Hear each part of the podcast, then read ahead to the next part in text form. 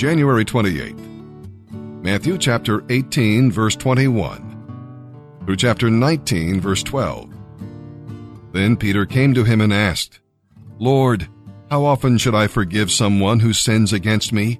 Seven times?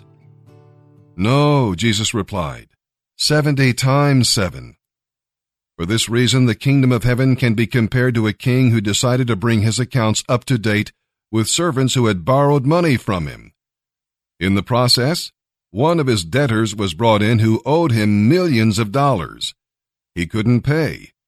So the king ordered that he, his wife, his children, and everything he had be sold to pay the debt.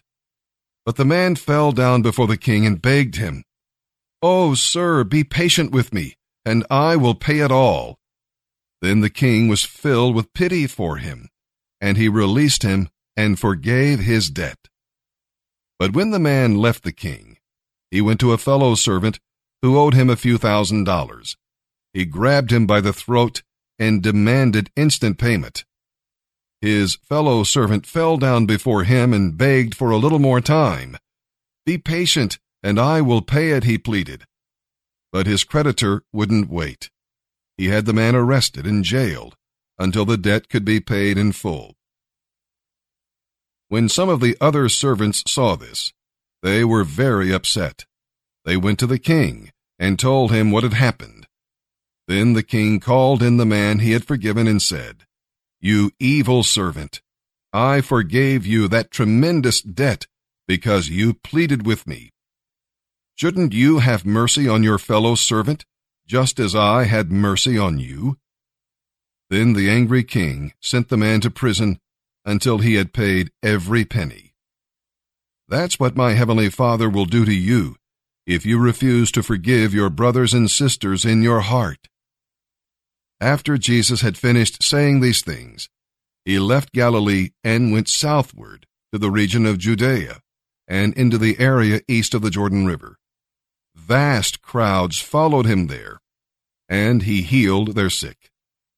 Some Pharisees came and tried to trap him with this question Should a man be allowed to divorce his wife for any reason? Haven't you read the scriptures? Jesus replied. They record that from the beginning, God made them male and female. And he said, This explains why a man leaves his father and mother and is joined to his wife, and the two are united into one. Since they are no longer two, but one, let no one separate them, for God has joined them together. Then why did Moses say a man could merely write an official letter of divorce and send her away? They asked. Jesus replied, Moses permitted divorce as a concession to your hard-hearted wickedness, but it was not what God had originally intended. And I tell you this a man who divorces his wife and marries another commits adultery, unless his wife has been unfaithful. Jesus' disciples then said to him, Then it is better not to marry. Not everyone can accept this statement, Jesus said.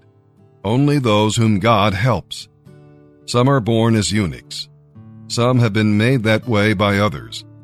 And some choose not to marry for the sake of the kingdom of heaven. Let anyone who can accept this statement.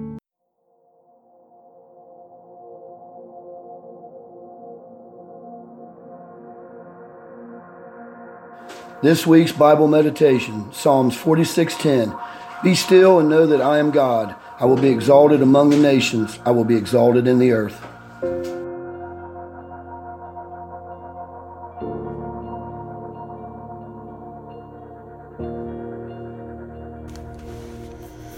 It's Justin Hardesty, uh, 37. Uh, I'm in second phase here at the refuge, getting ready to uh, phase up to uh, three on Monday.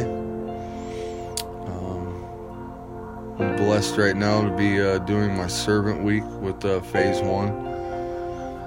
Um, tell you a little bit about me. Um, I have four beautiful children Elijah, Grayson, Jaden, and Angelique and uh, you know, I used to think that I was coming to the refuge and uh, that I was here for them, or that I was here for to save a marriage, or I was here to, you know, save relationships in my family, or for my mom, or for my dad, you know, and um, I couldn't understand why uh, the last two times that I was at the refuge didn't work.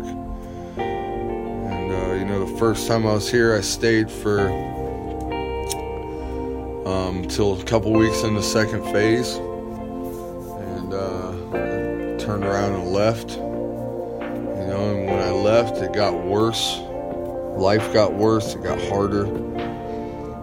It got harder to maintain. You know, and I couldn't ever figure out why. And then, I, you know, it beat me down so to the point to where I came back again in 2018. And uh, I came back that time. Uh, you know, I made it through till uh,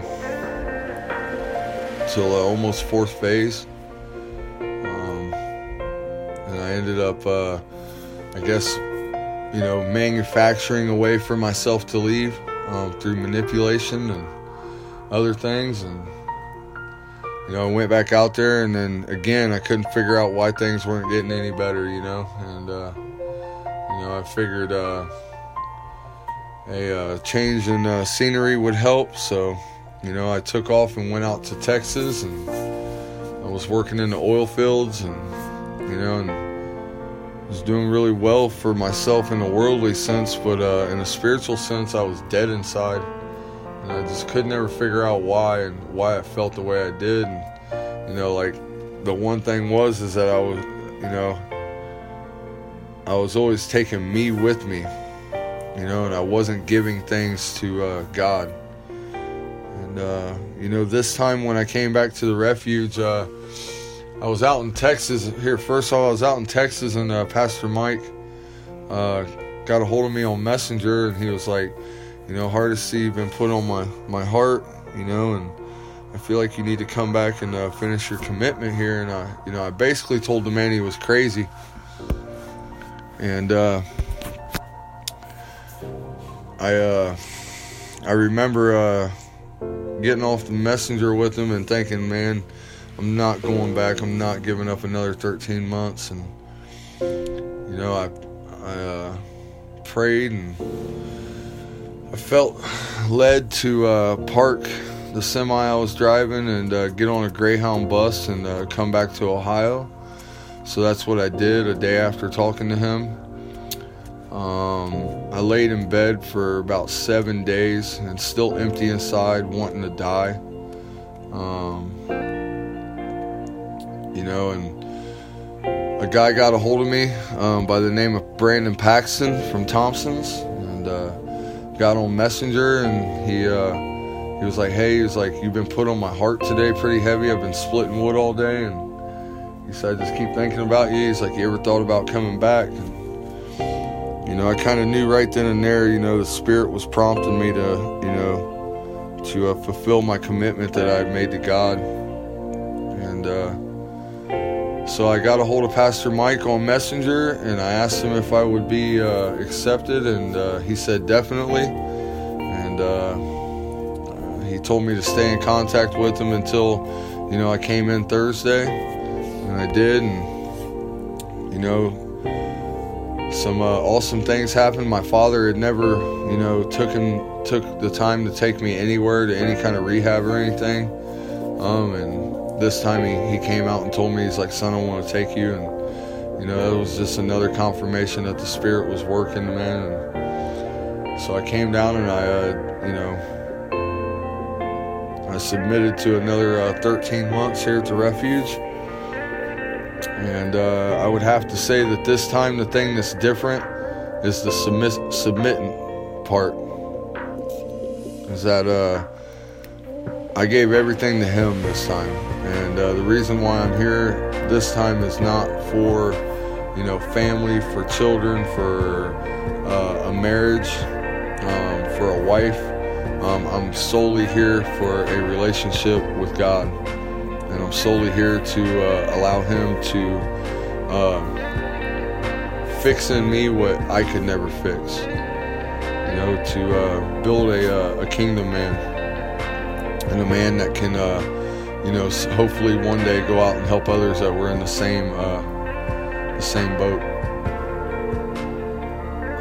Usually I'm I'm all right with doing these, and this time it's just hard, man. Because like I said, it's kind of bittersweet. Like, you know, we worked so hard to go to uh, third phase, or you know, to do that phase up, man, and. Uh,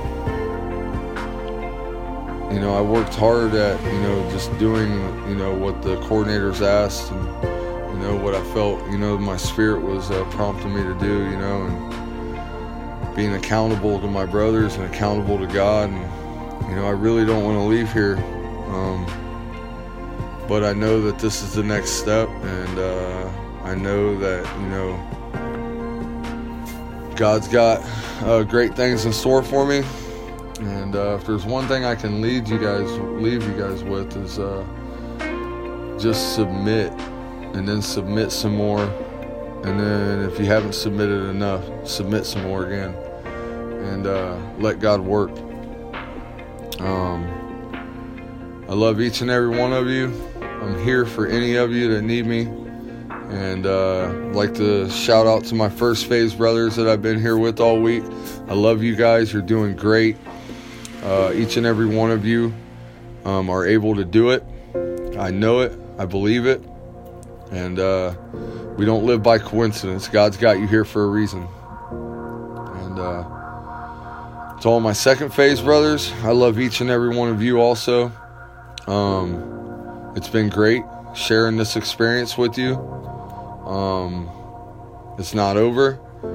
I'll see you in third phase. And uh, to all my other brothers and uh, to the coordinators, thank you for everything that you've done for me thus far. Uh, thank you for keeping me uncomfortable and uh, keeping me in that fire. And uh, I don't know. That's all I got for you guys, man. I love you. And uh, just let God work.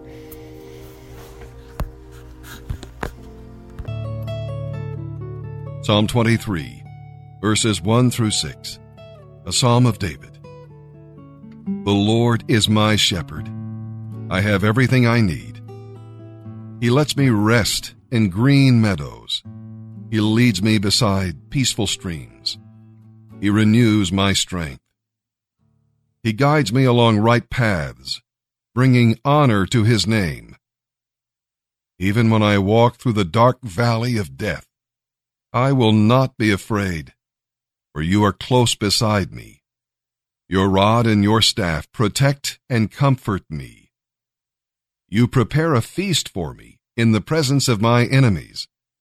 You welcome me as a guest, anointing my head with oil. My cup overflows with blessings. Surely your goodness and unfailing love will pursue me all the days of my life and I will live in the house of the Lord forever. Proverbs chapter 5, verses 22 and 23. An evil man is held captive by his own sins. They are ropes that catch and hold him.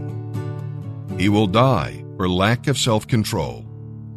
He will be lost because of his incredible folly.